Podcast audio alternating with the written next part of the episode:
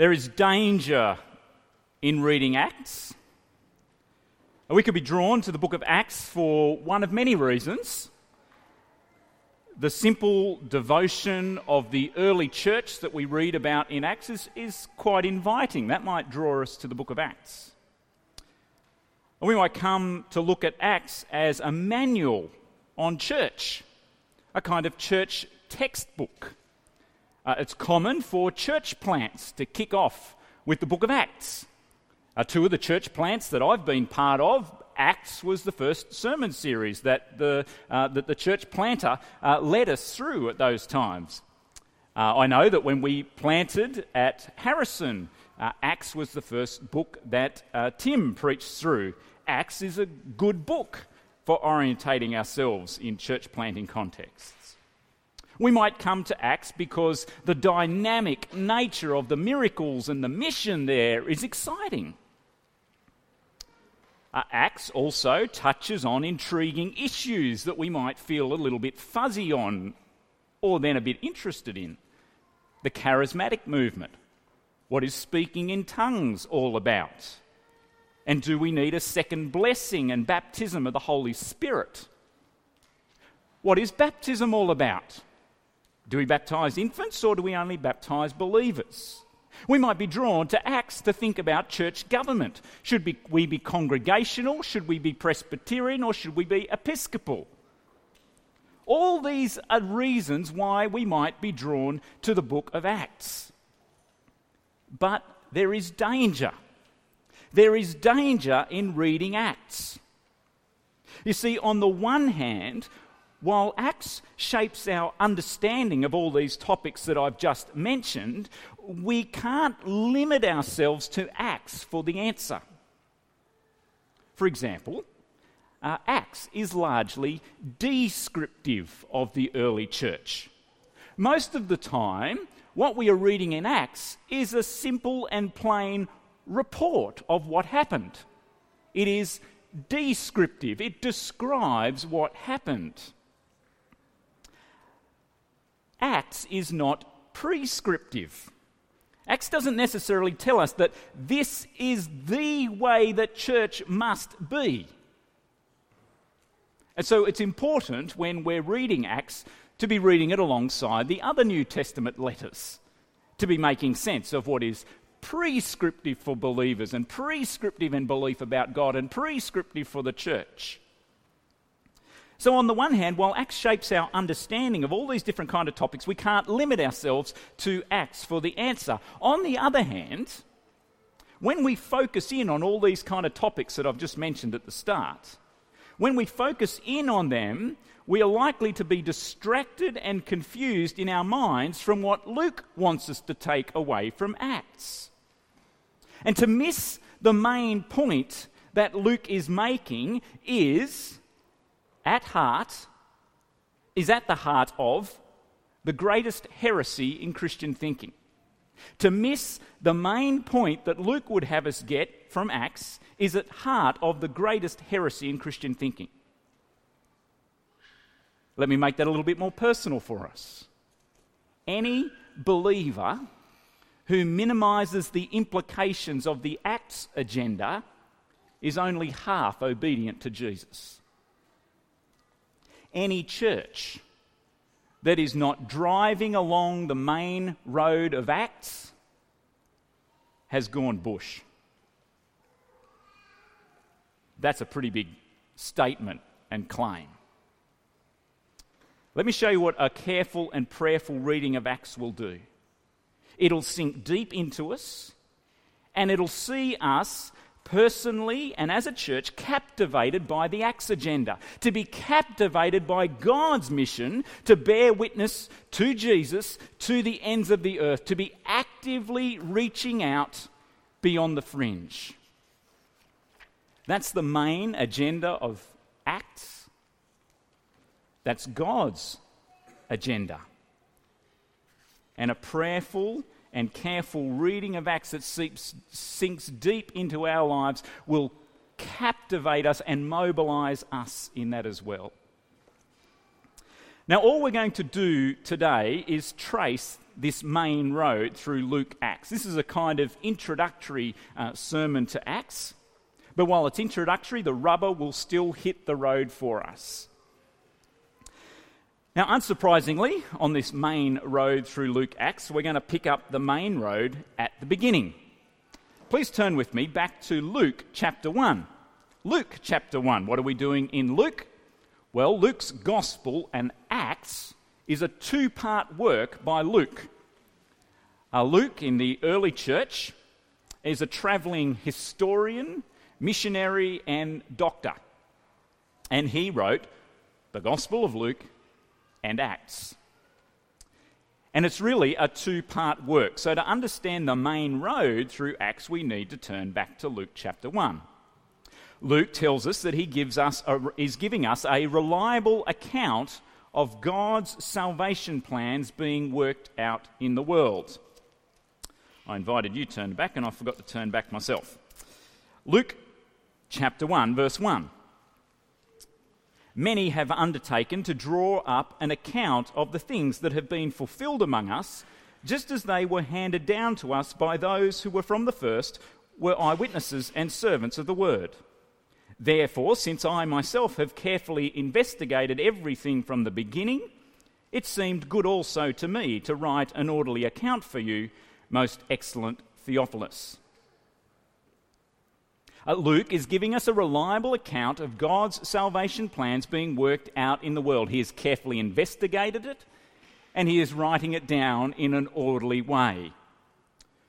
For this most excellent Theophilus, we don't know anything about Theophilus Theophilus other than that his name means lover of God.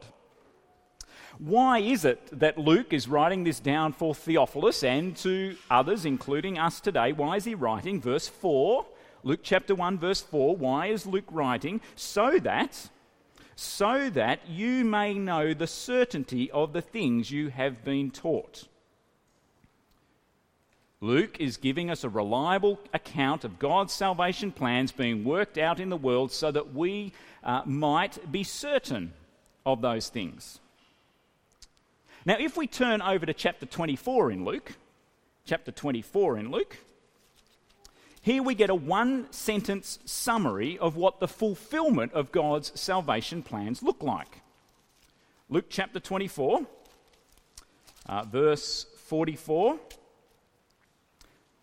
I've got to remember we might have some slower Bible flickers with us uh, today, so I'll give you time to get there. Don't be embarrassed if you're still flicking and it sounds like everyone else is quiet.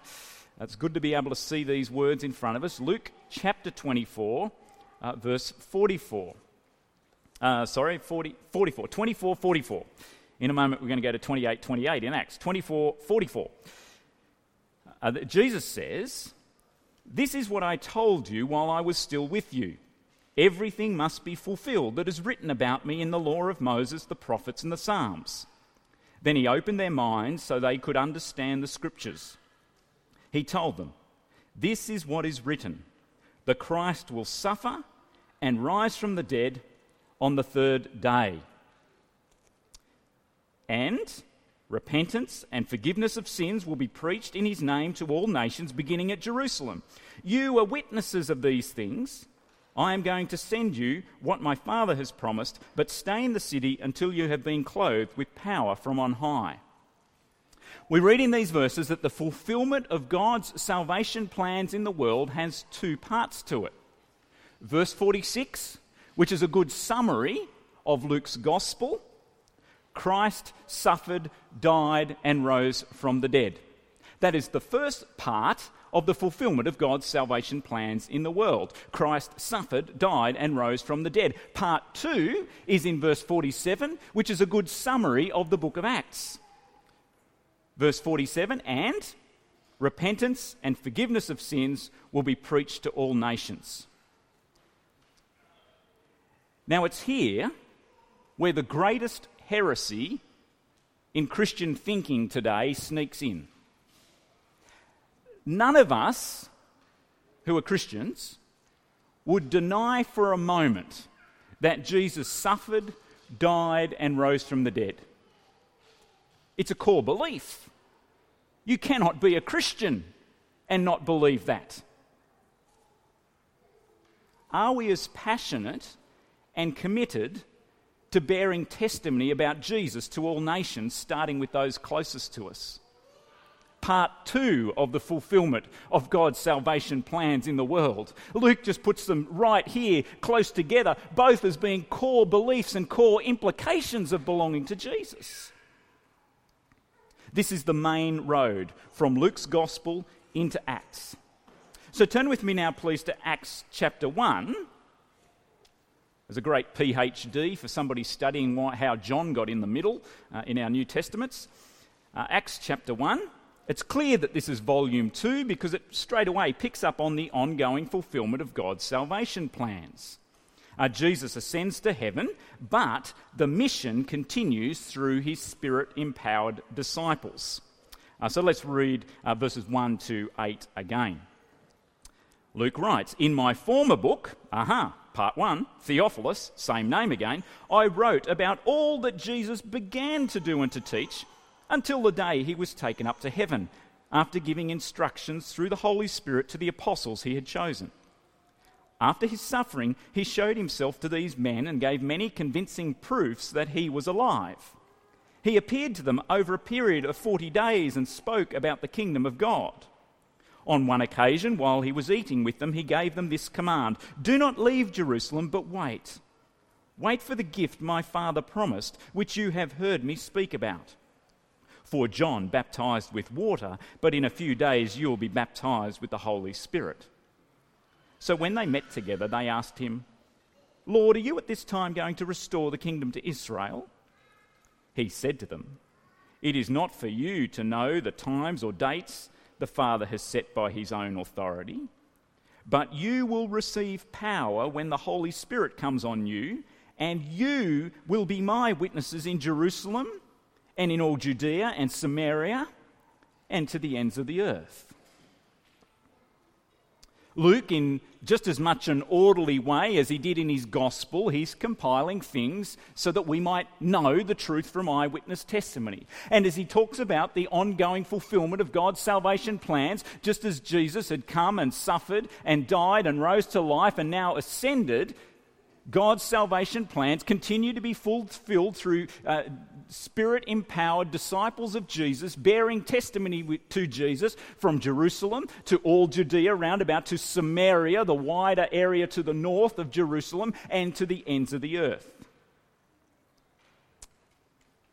Now, it's often said uh, here in Australia by churches and evangelists and uh, church leaders, it's often said that the nations are coming to us.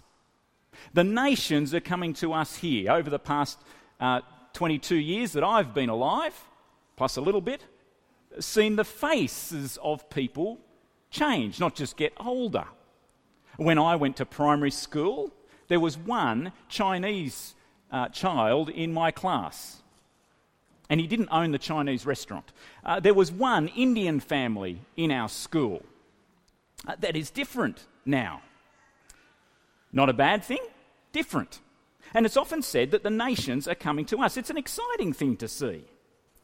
And it's exciting to see Australian Christians and Christian leaders thinking about hard about how to lovingly share Jesus with unbelievers from diverse ethnic backgrounds. I caught up with one of my one of my ministry mates this week. He's doing a PhD in multicultural ministry and particularly to understand how the gospel applies and works itself out in your personal identity if you're a second or third generation. Uh, he's Sri Lankan or whatever ethnicity living in a country that is not the country of your ethnic birth. He's particularly thinking about through anthropology your identity in light of who Jesus is and then what it looks like as believers to be united together in a, a growing multi ethnic community and to be truly living out Jesus together. It's an exciting study.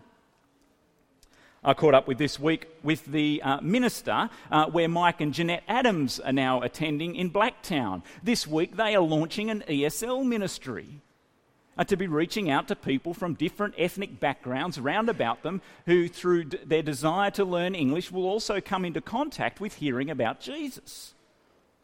Uh, when I was a ministry trainee in Sydney, uh, I got to spend two years evangelising and discipling international students at Macquarie University from Korea, from China, from Japan, from Turkey, from Iran, all kinds of different places. Uh, during those two years, I also had the opportunity to lead a Bible study for Iranian refugees in the Villawood Detention Centre. There are Christians week by week going into detention centres that they can still get into uh, about Australia and sharing Jesus with people from all kinds of different backgrounds. Uh, while I was a minister at Epping Presbyterian Church, uh, ran a weekly easy English Bible study for new migrants. Exciting things going on round about us as the nations are coming to us. Yet it's not easy. It is really hard work. Multicultural and multi ethnic engagement is hard work. Trying to listen to people who don't speak as clearly in the language that we speak, understanding different cultural and family backgrounds. It is hard work, and as much as ever, uh, our nation is concerned for uh, border security. And while it is said that the nations are coming to us, there are still many people in many nations who are not coming to us. Putting all these things together, it's hard work, and not everyone can come here, and not everybody wants to come here. From a human's perspective, it could seem like an impossible task to bear witness to Jesus from Jerusalem to Judea to Samaria and to the ends of the earth. From Ngunnawal to Gungahlin to Canberra to the ACT to Australia to the world. It could seem like an impossible task, and no amount of enthusiasm or devotion or hard work seems like we would succeed in God's mission. Well, let's get back on the main road through Luke Acts and keep going to see what happens at the end of the book of Acts. Acts chapter 28, verse 28. The last couple of verses. Luke is now reporting about uh, the Apostle Paul. We'll learn lots about Paul and his story as we read through Acts this year. The book of Acts ends with Paul under house arrest for preaching about Jesus in Rome. In these kind of days, Rome was, in a way, the end of the earth. Uh, there were people who existed beyond that, but uh, in, in, in this part of the world, that was the edge of the world. And we read in verse 28, Acts chapter 28, verse 28. Paul says, Therefore, I want you to know that God's salvation has been sent to the Gentiles, the non Jews, out beyond that small family, tribe, nation that was God's specially chosen people in the Old Testament times. Paul wants you to know that God's salvation has been sent to the Gentiles and they will listen. For two whole years, Paul stayed there in his own rented house and welcomed all who came to see him. Boldly and without hindrance, he preached the kingdom of God and taught about the Lord Jesus Christ. God it is God who ensures that his mission goes on and on and on, even picking us up in it today. I really like uh, the new NIV translation of 2011. You might have one of those. One of our, if you're one of our Year Five kids who were given a, a new Bible in graduating from Kids Biz last year, you will have different words or words in a different order in Luke chapter 28, verse 31. Luke is very particular, and when he writes, he leaves the most important words to last. He, word order in the language that Luke was writing in uh, didn't actually matter to make sense of the sentence. You just put the most important words either first or last to give them a bit of emphasis. And this sentence captures what Luke wanted to emphasize. He, Paul, proclaimed the kingdom of God and taught about the Lord Jesus Christ with all boldness and without hindrance, How is God's mission going to go out from Jerusalem to Judea to Samaria and to the ends of the earth? How are we going to get the gospel across multi ethnic and multicultural uh, boundaries and borders and hard work? How are we going to reach out to those in nations that we have never heard of, let about, dreamed about going to? God will do it with all boldness and without hindrance.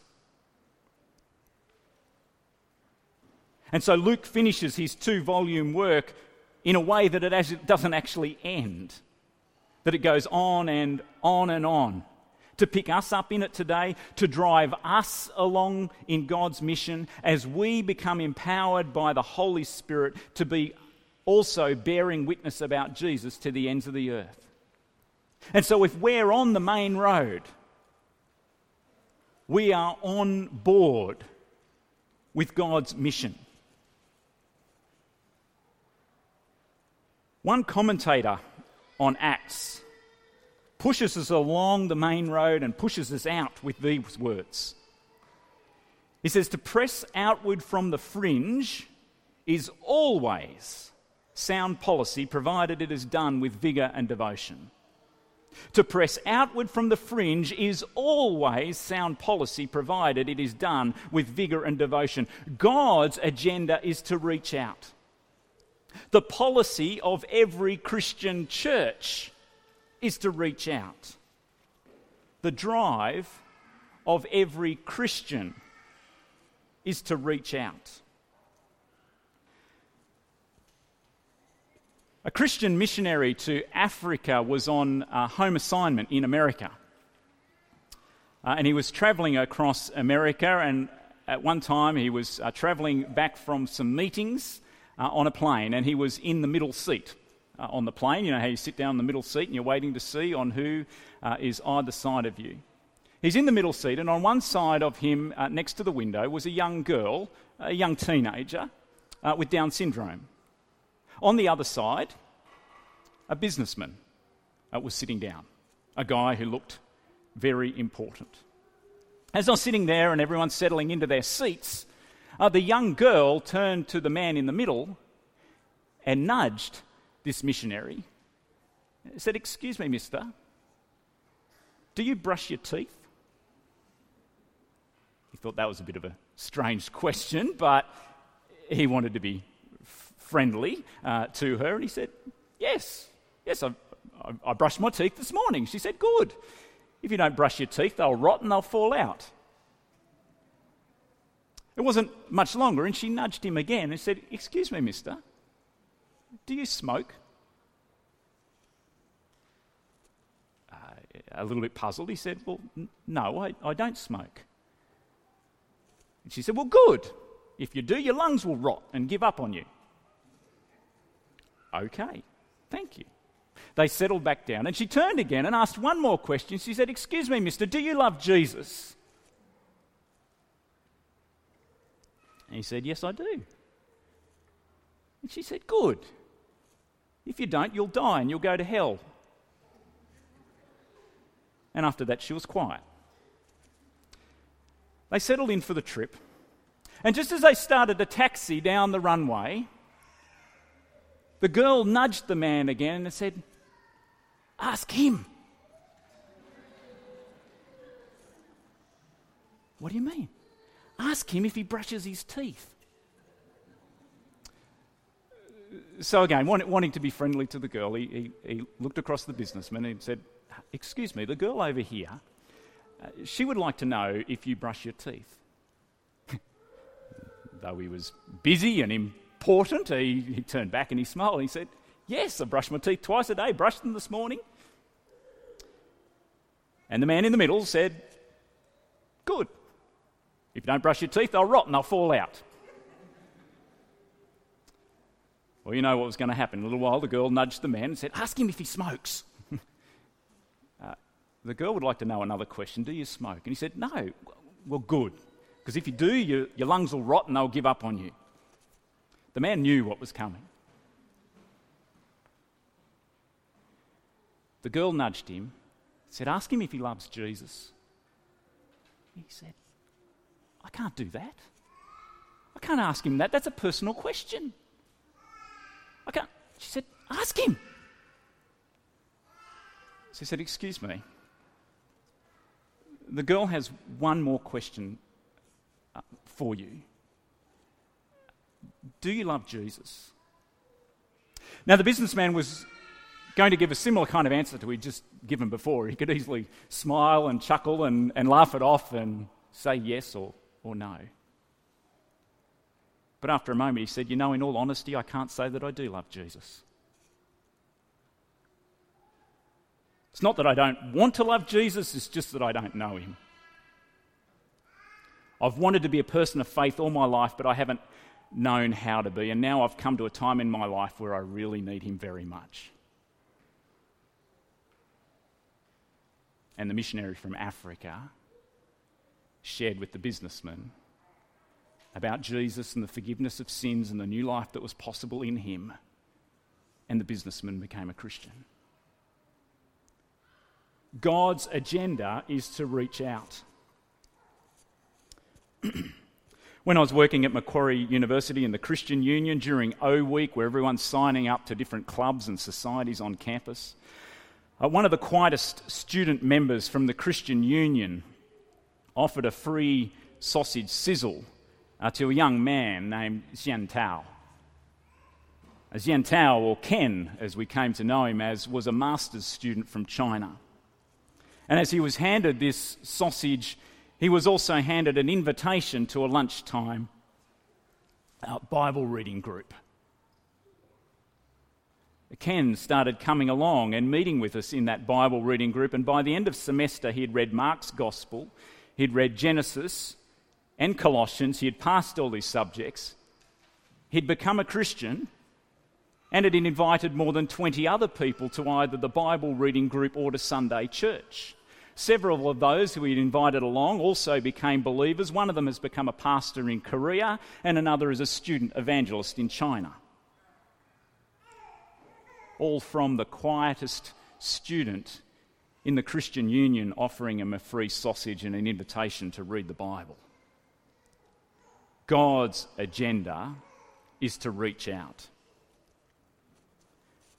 a friend of mine who is a minister, when he is asked, and ministers are asked this kind of thing all the time how big is your church? How many people are in your church?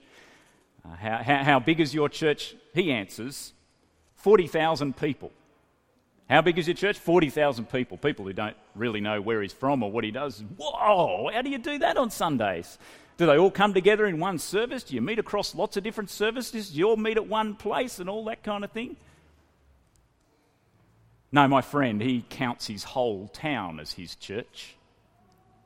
He's as deeply concerned for and invested in reaching out to the 39,950 people who don't attend church in town as the 50 people who do. God's agenda is to reach out.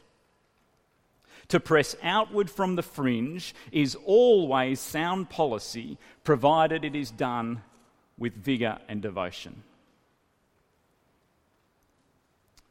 In 2017 and until Jesus returns. Let's be people who knock down the wall that stands between us and our neighbour.